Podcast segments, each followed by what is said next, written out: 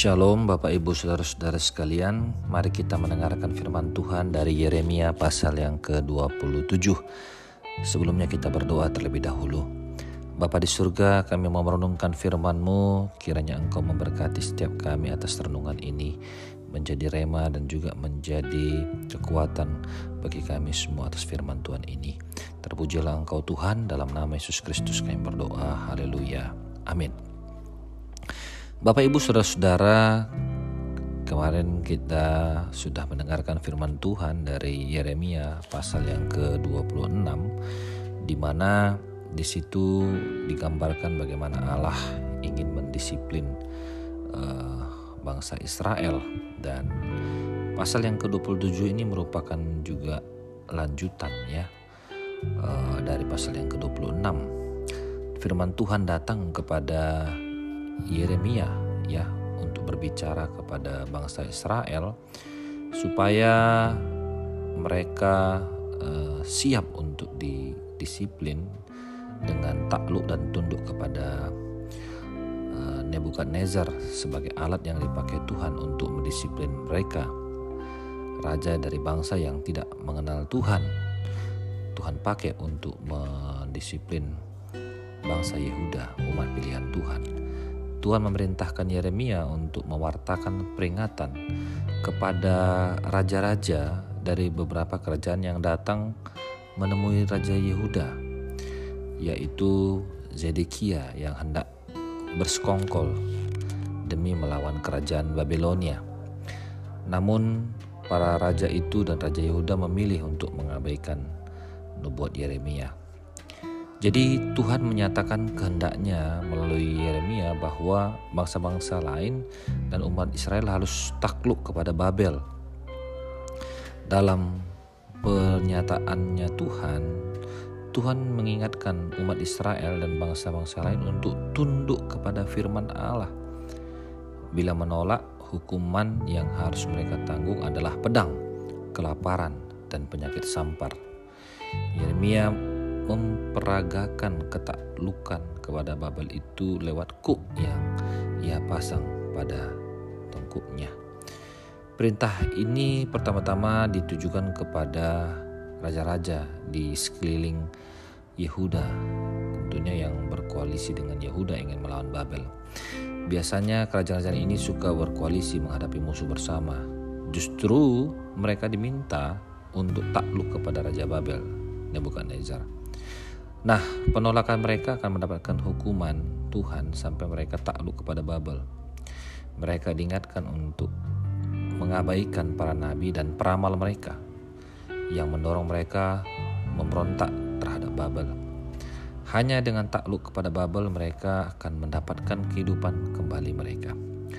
Perintah Tuhan ini kemudian ditunjukkan juga kepada Raja Zedekia serta kepada imam dan kepada rakyat Yehuda. Tuhan berjanji akan menjaga hidup Zedekia beserta rakyatnya bila mereka mau takluk kepada Raja Babel. Sebaliknya, kematian yang disebabkan oleh pedang, kelaparan, dan penyakit sampar akan mereka terima jika mereka mengabaikan. Zedekia diingatkan untuk hanya percaya pada ucapan Jeremia serta nubuat-nubuat Nabi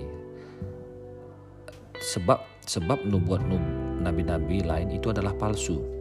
Tuhan tidak mengutus mereka, walau mereka berbuat bernubuat demi namanya Tuhan.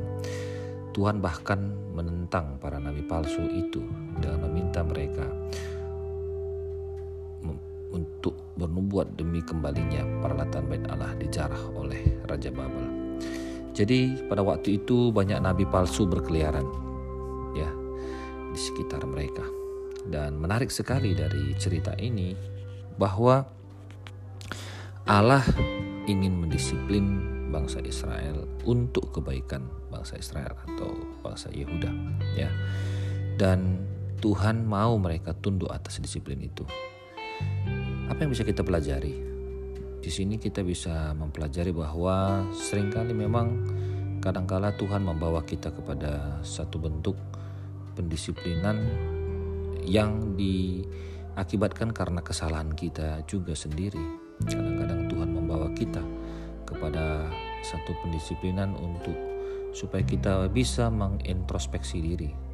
Saya percaya bahwa Tuhan juga ingin agar bangsa Israel dapat mengintrospeksi diri mereka bagaimana mereka sudah terlalu jauh dari Tuhan, bagaimana mereka memberontak kepada Tuhan dan mereka percaya kepada nabi-nabi palsu. Oleh karena itu Allah ingin bangsa Israel lewat pendisiplinan ini mereka bisa sadar, mereka bisa merenungkan kesalahan mereka. Nah, Bapak Ibu Saudara, pernahkah ada di antara kita yang mungkin pernah sakit?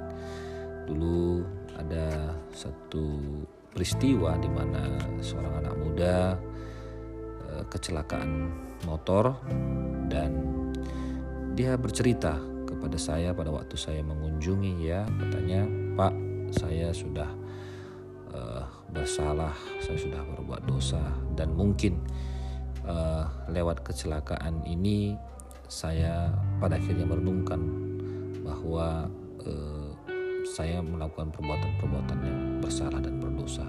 Tuhan izinkan ini supaya saya bertobat. Tuhan izinkan saya mengalami kecelakaan ini supaya saya merenungkan akan kesalahan saya dan saya takjub melihat eh, cerita anak muda ini bagaimana dia bisa mengintrospeksi diri bahwa uh, Tuhan izinkan persoalan datang dalam hidupnya untuk membuat dia bisa sadar, bertobat dan kembali kepada Tuhan.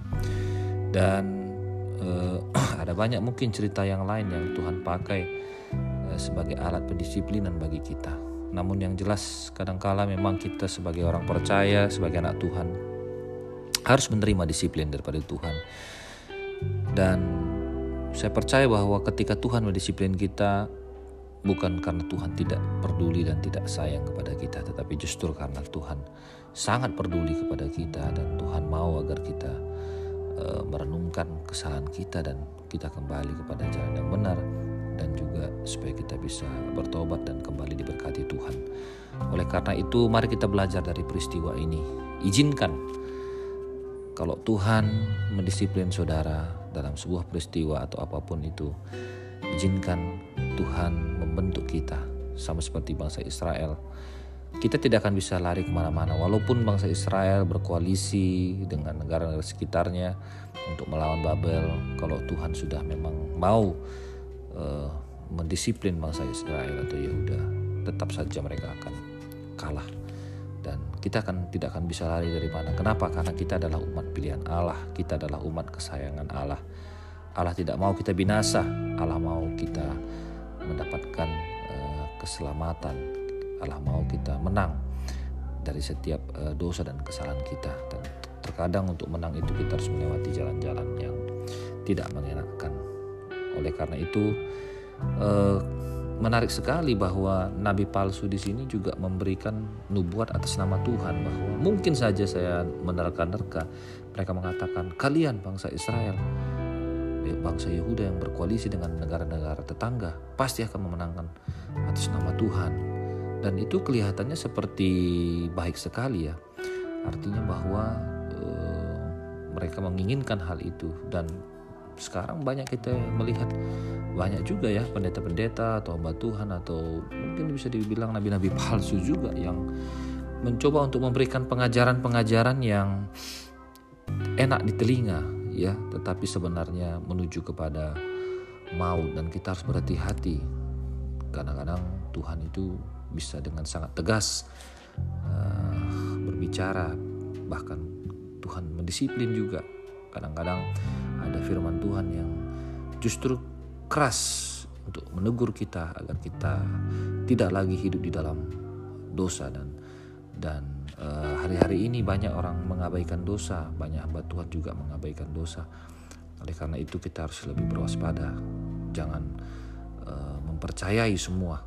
Ya, kita harus lebih kritis bahwa firman Allah itu harus seimbang antara kasih karunia dan juga uh, keadilan Allah, ketegasan Allah dan juga ketegasan Allah terhadap dosa, kita harus betul-betul melihat dosa itu sebagai sesuatu yang serius.